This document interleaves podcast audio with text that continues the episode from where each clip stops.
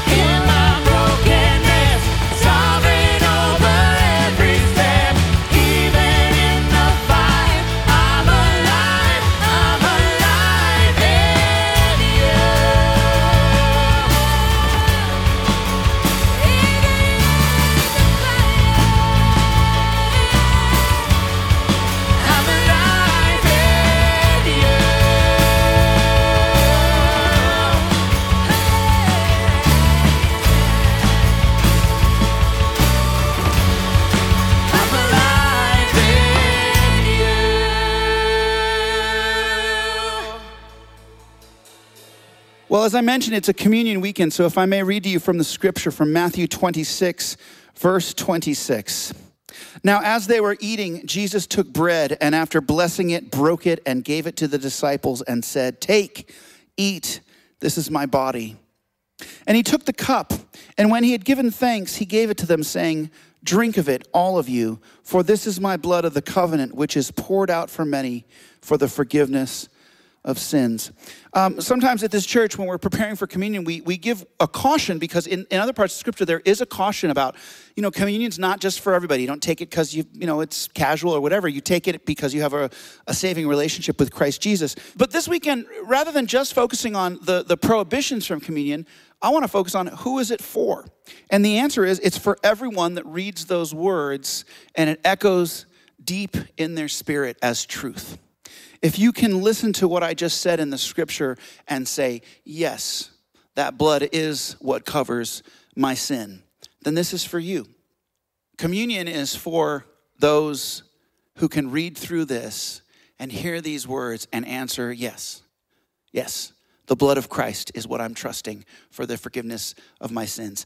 Not myself, not other people, not what people think of me online, nothing, just the blood of Christ. It's for people who can look at this scripture and say, yes, the body of Christ was broken and then knit back together and raised from the dead, and he lives in heaven, and now the church is the body of Christ, and I get to belong to that. Yes, I want that. Communion is for you. It's not about how much money you have or don't have, it's not about your status in the culture, it's not about that at all. You can come to the communion table completely, authentically, and wholly as you are, and the Lord Jesus will receive you. Let us confess our sins. Let us sing this song. Let us, at the end of it, take communion together. Here we go.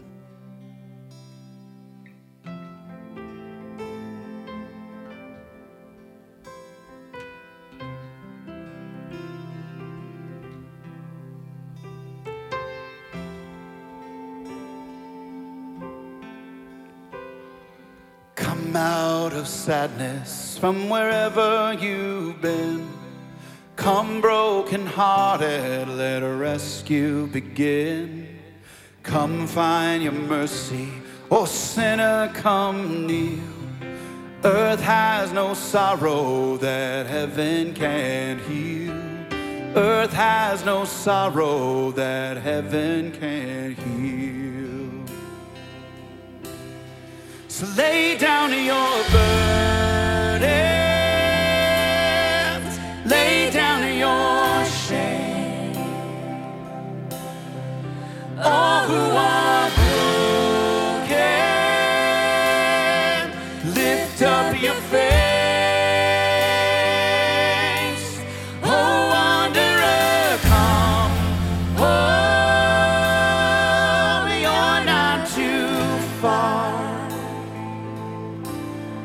So lay down your head, lay down your heart, come as you are.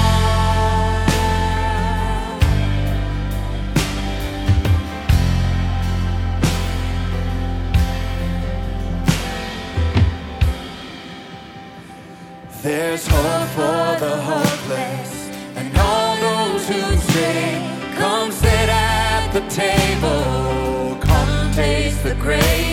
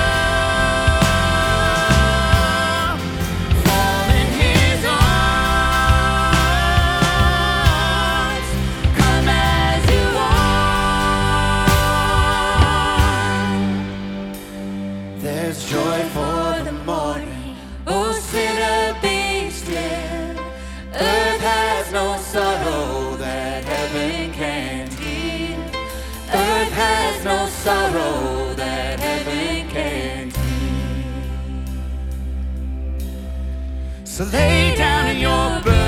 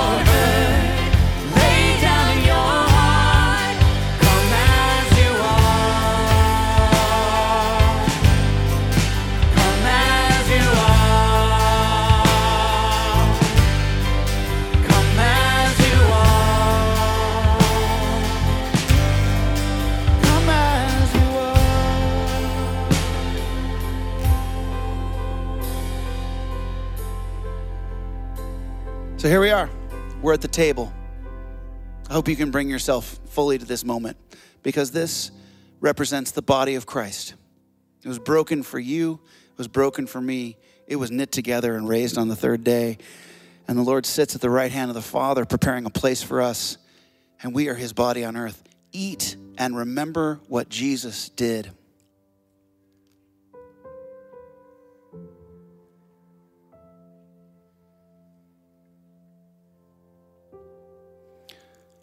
Jesus said that in this cup represents the blood that was poured out for many for the forgiveness of sin. I don't know why it moves me so, but I like to point out that this cup represents every sin that has ever been committed, was just committed, and will ever be committed. The sacrifice of God Himself on the cross was enough, His blood spilled was enough. We can stop striving. It's done. We're forgiven. We can live in peace and in joy and following Him all the way home. Drink and remember the cost that was paid for your life by Jesus.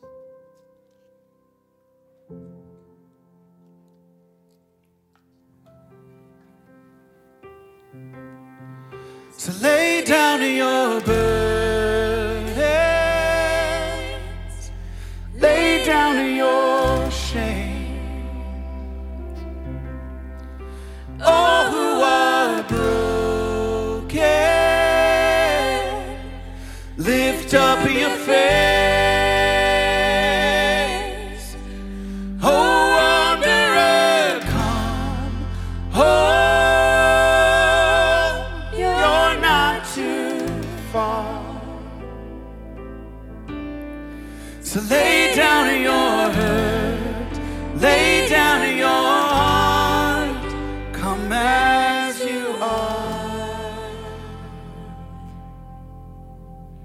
Hey, thank you, worship team. We always love what you provide for us in terms of worship. We're so glad to be able to worship together. And so, hey, once again, friends, welcome to ABF Online. I'll be your announcer of announcements today. How's that sound? Let me tell you about a couple things. First of all, I know that those of you who are home don't always check in with us on our care journal because you're not filling it out and dropping it off. So please send us your prayer requests. Again, reminder that you can do that at 97000, 97000. Now, we have a couple of great things coming up. Our women's courtyard gathering is uh, on Monday, October 5th at 6:30. It's a really great time to connect with women outside in our courtyard. Ladies, you will not want to miss that. Then our Conejo Valley Meal Program has ramped back up. In fact, we're doing meals for dinners, preparing them here and delivering them. Go on our website. If you check out the slide behind me, you can sign up on our website and see what we have left to bring for October 12th. Then we want to let you know about a couple of events that happened last week and show you pictures of those.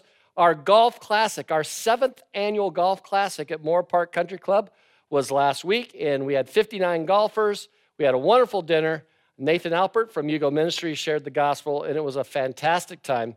And then we did our prayer gathering at Agoura High School last Saturday, and there's a picture of the 18 people that joined us in praying for our school, for our community, for our church, for our country, and for the world. Thank you for participating in both of those events. Then, gentlemen, it's the men's one day. You can call it our fall kickoff or you can call it our mini retreat. That's on October 17th from 2 to 9 p.m. We have a day you will not want to miss. And have I told you before? Steak. Yeah, lots of steak, red meat. I've been told maybe filet mignon.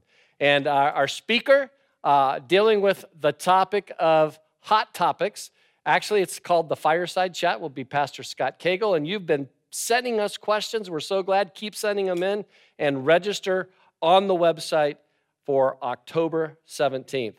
Want to continue to thank you for all of you who have been so sacrificial in your giving. Keep it up. Again, you can uh, tithe online or uh, mail us a check. And so, the last thing I want to share before we go is I want to just pray for you. Heavenly Father, we're so glad to be a part of your family. And even as we look back in just a moment at the Women's One Day, we're grateful for all the staff here. We thank you for Adrian and what she does in women's and children's ministry, for Chris and Josh in our student ministries, for Pastor Scott, who brings the word faithfully every week, and for our, our awesome worship team and Chad and Erica, who heads that up, and our interns, our, our awesome office team. Lord, I just have my heart's full of thankfulness for the staff at ABF. May you continue to bless them in Jesus' name. Amen just starting uh, this week's uh, message, I'm just wondering if anybody has any idea of what is going on with our country. What is happening is the question I have. People are so on the edge, people are irrational, people are full of hate. I even saw two senior adults fighting on national television uh, this week. In all seriousness, though, much like this week's presidential debates, I would suggest Everybody is talking, but nobody is listening. Why is that? Why is that? How did we get to such a dark place in our time and day? Number of years back, I watched a movie called 127 Hours. I don't know if you've seen it before. It's based on a true story where a man had his arm pinned by a boulder after slipping on a hike. The movie chronicles his desperation as he felt uh, led to ultimately have to cut his own arm off in order to save his life. The movie was pretty intense, and really, it left you asking the question what would I do in that situation? What, what would I do? And really, you start to realize that, that desperate times call for desperate measures as you start thinking about your life on the line. And as I was thinking about the state of our nation right now, that's where I would say that we're at desperate times. People going to desperate measures to rescue what they think they need to rescue. In the past six months, everything's been basically turned upside down from our work to our health to our family life to personal interactions to physical touch to schools, sports, entertainment, even church itself. I'm sure there's other things that I'm not thinking of, but everything's been flipped on its edge. The things that we so often put our hope in have collapsed, and it's left us panicked, panicked, and as our title of our message today would suggest, also parched, just thirsty, just longing for something. I'd suggest a similar desperation was in the day and age of our story here today. In that time, they were under heavy, oppressive Roman leadership. They had major social economic, religious, and even racial tensions in that day and time. And really, the people demonstrated a lot of the same thing that I see today. They were really at the end of their rope, they weren't really sure where to go. That's the backdrop for this interaction, this fascinating interaction we're about to see between Jesus and a Samaritan woman. It's the longest recorded conversation Jesus has with anyone in all of the Gospels, which tells you the significance of the interaction and the way that it speaks still so clearly to us in our current circumstances. Let me pray before we dive into John chapter 4. Lord Jesus, we recognize the times are heavy, times are out of control, it seems, at certain points. Well, we thank you that you still reign and rule over all of it that you have a plan that's playing out, that you are in complete control. We thank you for that. We ask you now to use this text that was written so long ago that still, I believe, has a word for us today. We're not avoiding topics, we're diving into the one constant, God's word, which I believe speaks to everything we deal with here and now. We invite you to be present and moving. I pray that you'd free people from distractions, whatever has been going on in their week, that they'd be able to engage and that they might hear something from you in our time now. We ask that in the strong name of Jesus Christ. Amen. Well, starting in chapter four, we get a little bit of a backdrop. It says this It says, Now, when Jesus learned that the Pharisees had heard that Jesus was making and baptizing more disciples than John, although Jesus himself did not baptize, but only his disciples, he left Judea and departed again for Galilee. And he had to pass through Samaria. So he came to a town in Samaria called Sychar, near the field that Jacob had given to his son Joseph. Jacob's well was there. So Jesus, wearied as he was from his journey, was sitting beside the well. It was about the sixth hour. Basically, this is John setting the scene for this interaction we're about to have. And you might remember from John's Josh's message last week in transitions, where he talked about the willing transition that John the Baptist had of, of handing over the keys of popularity, if you will, to Jesus Christ. He, There was no resistance. He had, he had prepared the way as God had called him. But as Jesus' popularity rose, it wasn't just John that noticed and his disciples that noticed, it was also the religious leaders of that day that took note. In order to manage his popularity, Jesus chooses to relocate. In his father's divine plan, confrontation with Jewish leaders was still a bit premature. So he was willing to leave a otherwise successful ministry. We're told here that he's growing in popularity. He's willing to leave a successful ministry in order to follow God's plan and call for his life. We're told that he's going from Judea to Galilee. Now, this was about a 40 mile trip, so that's not like a, a quick walk. It's a, a pretty major uh, trip to go from one town to the other. And in that 40 mile trip, at about the halfway point, was a town by the name of Sychar, which was about 20 miles into the trip. We're told here that he had, that was a town in Samaria. We're told here that he had to pass through Samaria. Now, if you dig into that statement, that's an important statement because really, uh, realistically, he didn't have to pass through Samaria. That wasn't the only route to get where he was going. In fact, that was the exact opposite route of what most Jewish people would take to get between one town and the other. Most were determined to avoid contact with Samaritans as much as possible in their life, even if it involved a much longer hike to get there.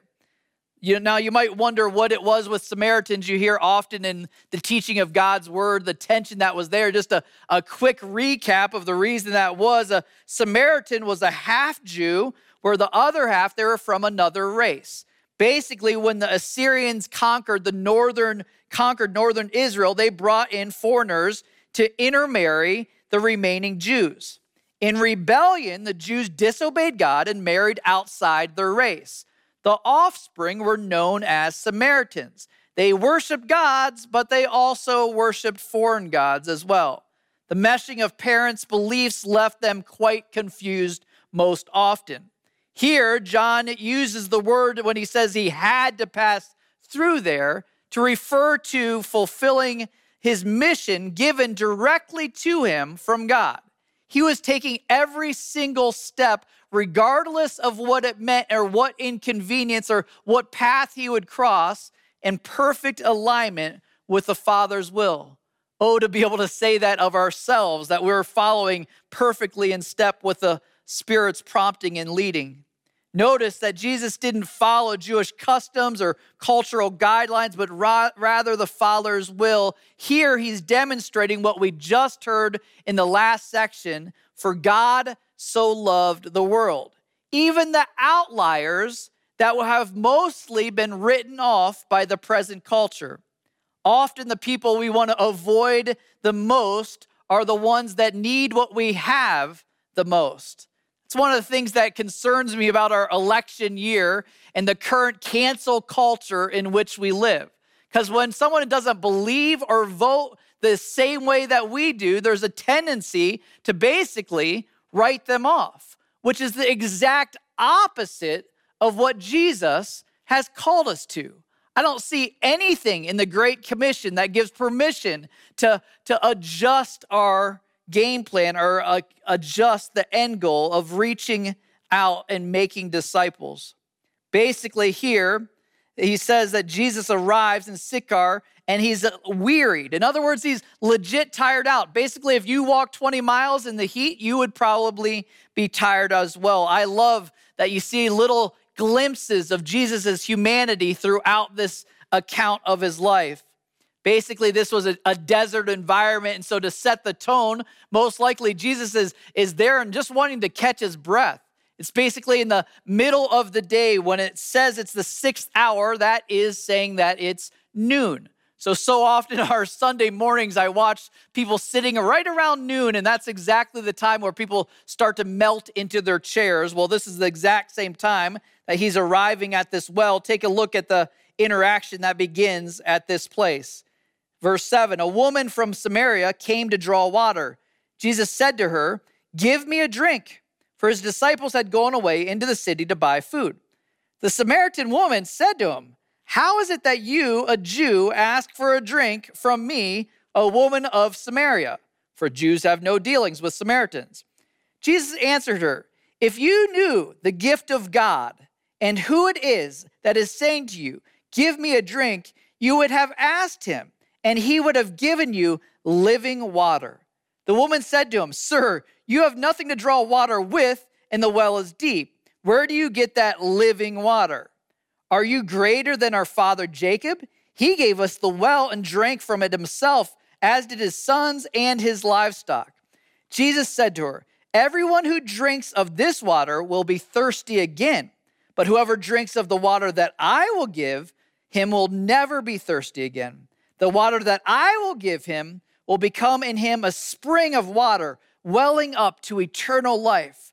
The woman said to him, Sir, give me this water so that I will not be thirsty or have to come here to draw water. We'll pause there, kind of a, interesting uh, dialogue, one might say. First thing that you notice, as I already alluded to, was the timing of the day. She was there at a pretty strange time to draw water. You got to wonder why that is. Basically, cultures that have to draw water for a day always do it exactly to start the day in the morning, in the cool of the day. Like a soccer mom getting Starbucks in Westlake before yoga, this would have been a, a time where they kind of gather around and they hang out. They ladies would catch up for the day, they'd share stories, I'm sure a little bit of gossip, very similar to present day. But here, most likely, this lady, as we're about to find out a little bit later, had a questionable past, maybe a reputation that wasn't the best, maybe wanting to show up a little bit later to avoid the crowds. We don't know for sure, but it sure does seem like that. But she's about to learn, she's about to learn that Jesus isn't really concerned about that. So, what does Jesus do? He asks her for something. What does he ask her for? He asks her for a drink. Again, a glimpse of his humanity. He gets thirsty just like we do. At first, you read this and you might not realize what a big deal this was. But you notice her response there. It says, How is it that you, a Jew, ask for a drink from me, a woman of Samaria? For Jews have no dealings with Samaritans. In today's language, basically, she's saying, I know you're not talking to me and asking me to get you a drink. That was the basic understanding that they had established that they wouldn't interact with each other. She understood that Jesus was ignoring all the cultural barriers.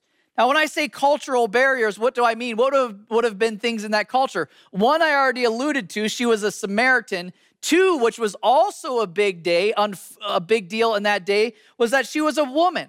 That was unfortunately not a time when they were held in high regard. And we're about to learn also of questionable character. Any one of those reasons would have been enough for Jesus to steer clear. In fact, Jesus would even be considered unclean even if he drank from the vessel that she was drawing water from. Notice, though, that he shifts from asking her for water to offering her water. Isn't that kind of funny when you think about it? He's showing there he's got no base and he's got nothing to draw from. You realize, though, a little bit into this conversation, that Jesus isn't trying to get something from her, he wanted to give something to her. This was different than all of her other interactions with men. She's the one that's truly thirsty. Jesus refers to something, he refers to the gift of God. And he spells it out. What is the gift of God that he's referring to? Living water. Living water. Kind of a cool expression when you're sitting by a well that he uses as his illustration. Basically, living water is what every single person on this planet longs for. We all have this problem that nothing that we are thirsty for seems to satisfy. All the things of this earth arouse thirst, but they never offer something that quenches that thirst. So basically, we go along with like that beer commercial, stay thirsty, my friend. Basically, that's how we operate. We're constantly in thirst, a never ending pursuit with a thirst that can't be quenched. And sometimes, here's the problem with that sometimes the things that we think are going to satisfy that thirst don't immediately let us know that they don't quench the thirst. Sometimes it happens over a long period of time. So people waste years and extended amounts of their life chasing something that advertises satisfaction but doesn't actually deliver. Anybody here ever been burned by false advertising, something that promised to do one thing? I, uh, I'll, I'll admit, I'll confess, I, I got suckered in by a Facebook ad a couple of weeks ago. I live vicariously through my son's hair. Uh, he has a really nice locks, and uh, and so I've noticed that he doesn't like to put the like gel, sticky, gooey stuff in his hair. He doesn't like the wet look. And so I saw on Facebook, maybe you've seen this ad, this like powdery stuff that you put in where your hair doesn't have to look wet. You just pepper it in. I was like, you know what? Why don't I buy that for Chase? Not that he's at all concerned about the way that he looks or his hair, but I am. Uh, but anyway, so I buy this stuff. And it takes, first off, they had the initial asking price. And by the time you get done with the tax and shipping and handling, anybody been burned with this? All of a sudden, it's like double what the initial cost was. I get this stuff and honestly, it came in a thing. How big is it?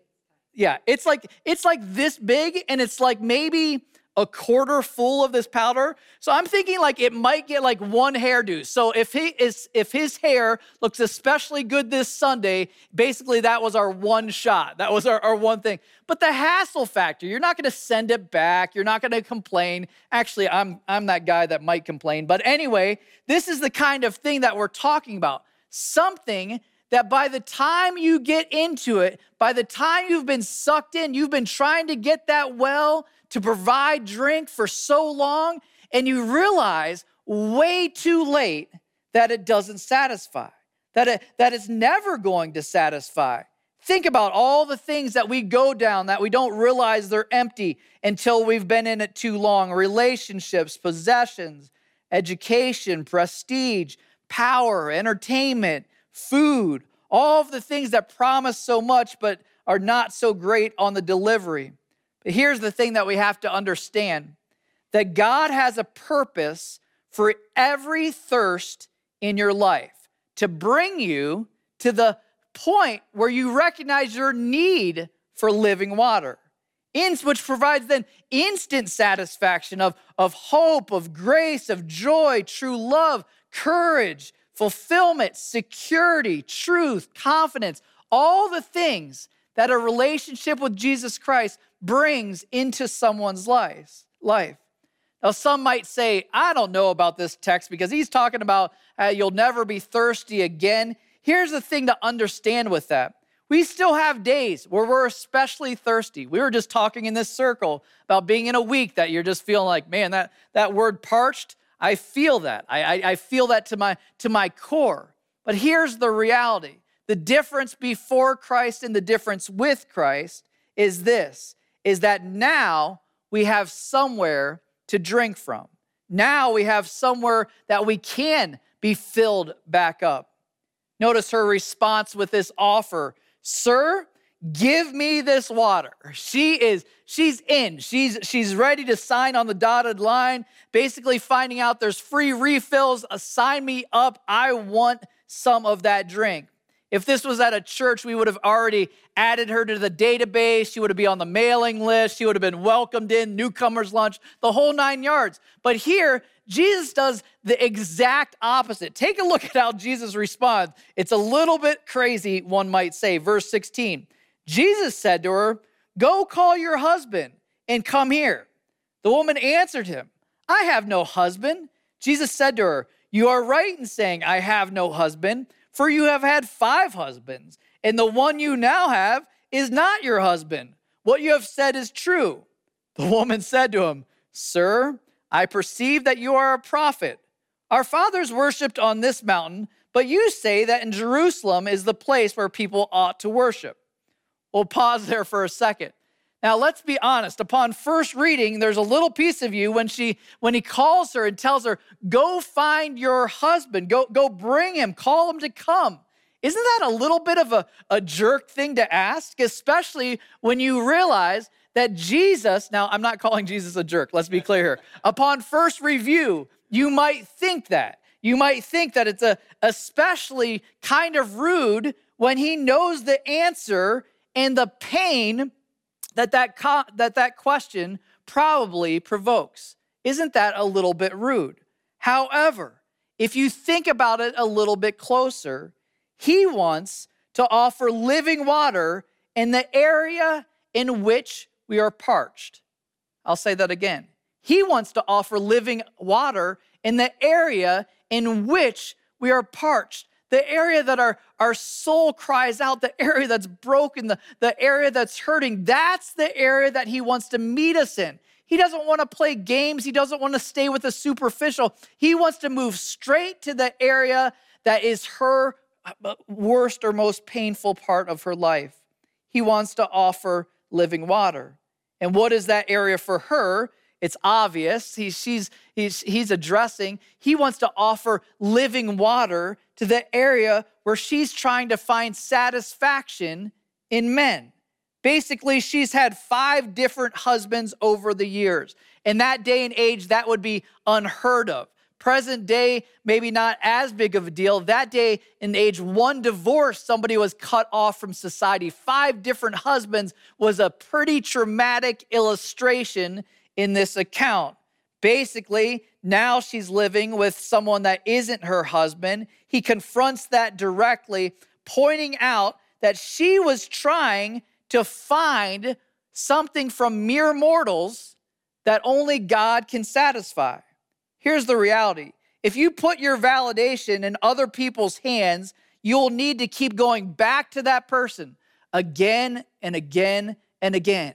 And here's the problem with people humans tend to disappoint. Humans tend to disappoint.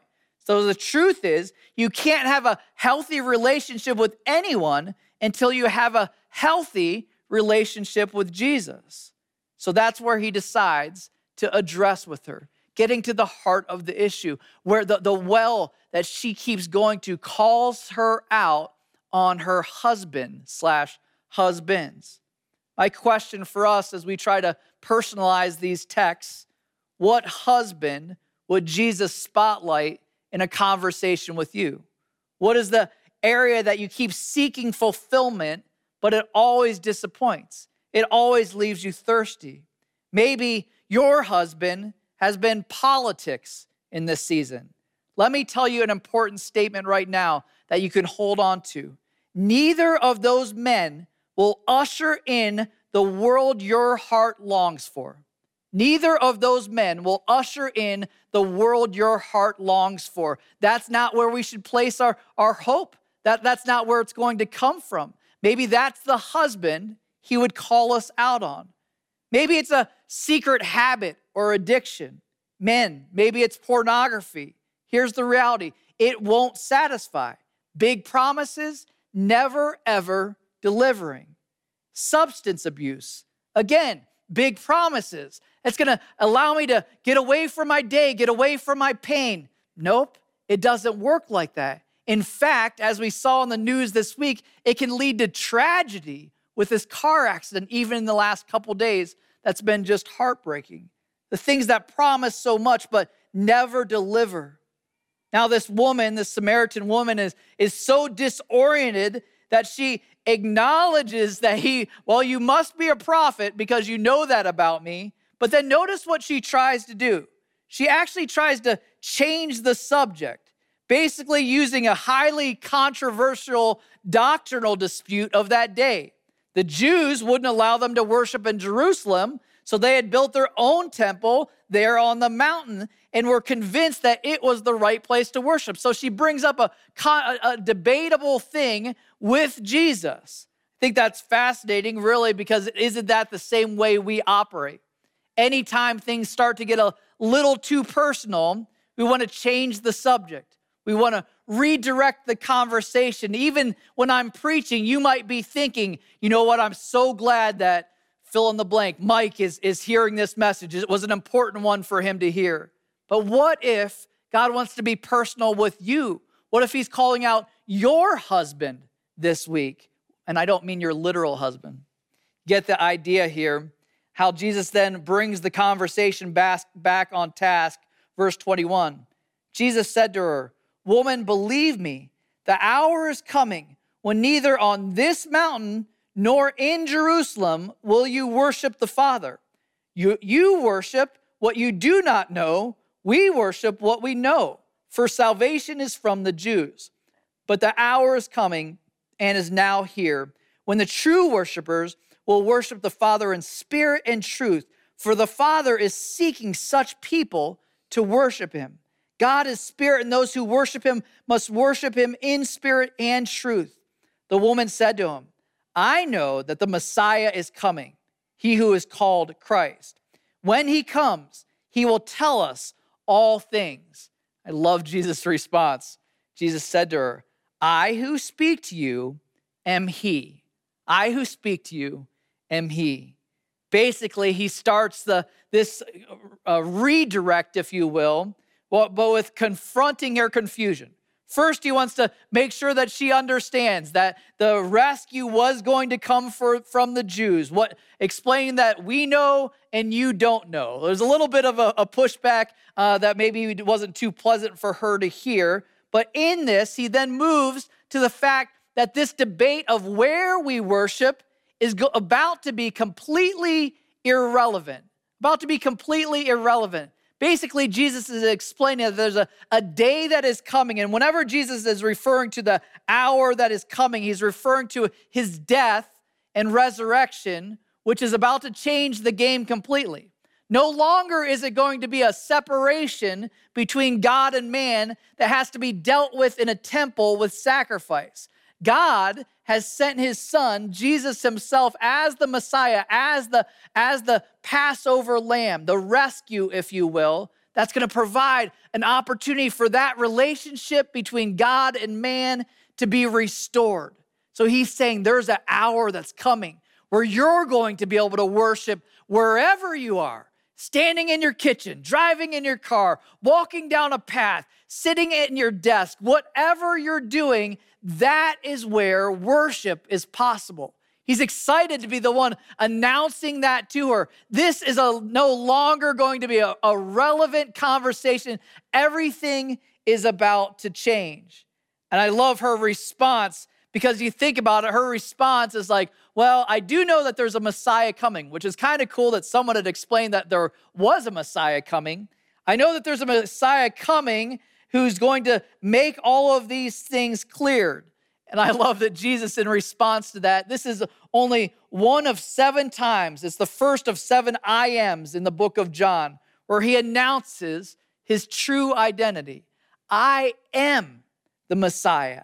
I am who speaks to you. I'm the one that's going to make sense out of all of this. You're in the middle of what you've been longing for and waiting for your entire life. It's a beautiful reality. I love that Jesus doesn't reveal this. He doesn't have an I am statement with, statement with his disciples when he's calling them. He doesn't have an I am statement with his uh, with the religious leader Nicodemus. But instead, who does this, he save it for? He saves it for a Samaritan woman, an outlier, somebody with a, a shady, questionable past. And guess in this story who you and I are. Guess who we are? We're the Samaritan woman. We're the one with the shady past, the one that he went out of his way to rescue, the extreme sacrifice that was made for you and I. I watched a sermon this past week with uh, our staff by Louis Giglio. I don't know if you've heard him before. I've really been blessed by his teaching in the past.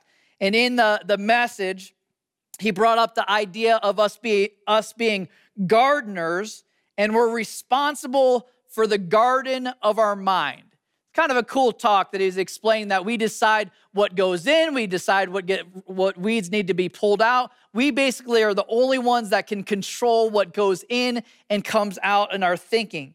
He explained that God's word proclaims it, and then you need to plant it. I'll say that again. God's word proclaims something, and then you need to plant it in there and cause it to fertilize, to help it take root. Think about this passage for a moment. What is it telling us? When I, if I were to summarize this, this passage in one simple statement, it would be this. You see it on the screen there in front of you. When I am parched, he is my living water. When I am parched, he is my living water. When I'm lonely, he's my living water. When I'm anxious, he's my living water. When I'm self conscious, He's my living water. When I'm fearful, He's my living water. When I'm confused, He's my living water. When I'm angry, He's my living water. Let me pray as we wrap up. Lord Jesus, we thank you for this invitation that is extended to this Samaritan woman that's also extended to us today. That you offer something that our heart desperately longs for, that we can only find in you. The world may stir up our thirst, but you're the only one that quenches it. We thank you for that invitation. And my prayer is that we would plant these seeds and they would take root in our mind. When we're anxious about what's going on on our planet, what's, what's going on in our country, what's happening, God, I thank you that you're the constant you're the, you're the, the thirst quenching water that we long for. I pray that we dip in that well often, God, that we'd keep coming back to you, the one constant, the author of our faith, the rescuer of our soul. We praise you for this text even now. In Jesus Christ's name I pray. Amen.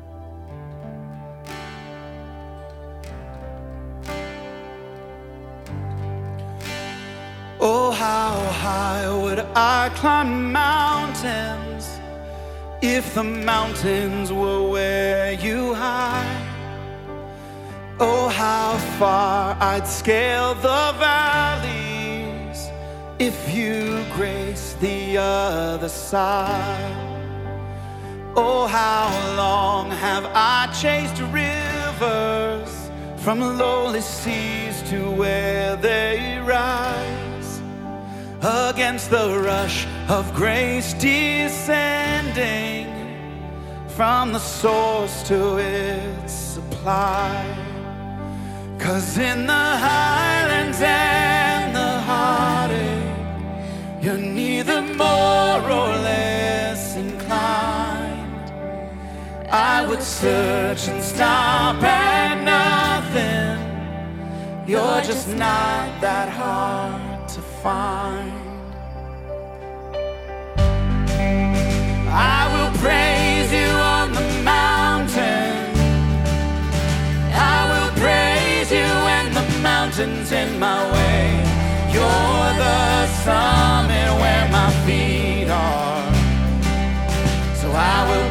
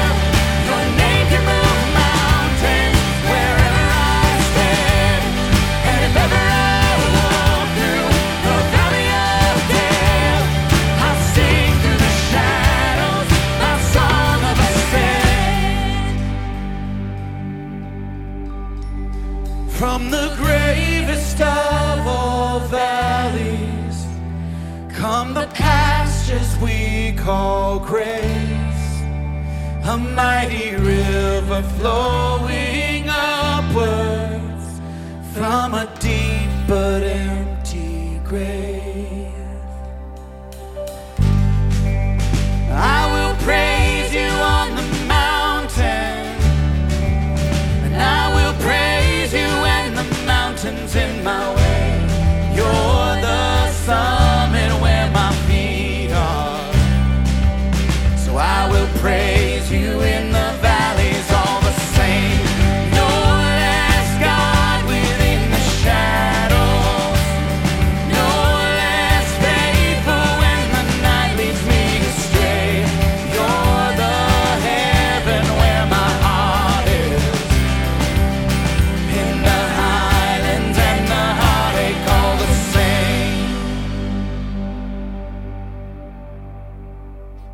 You, worship team. And just a reminder as we're going out today that, that when you're parched, He's your living water, especially for the person that doesn't know Jesus Christ. Man, this is an amazing time, an amazing season for us to call out to Him, for Him to be the only one that can satisfy.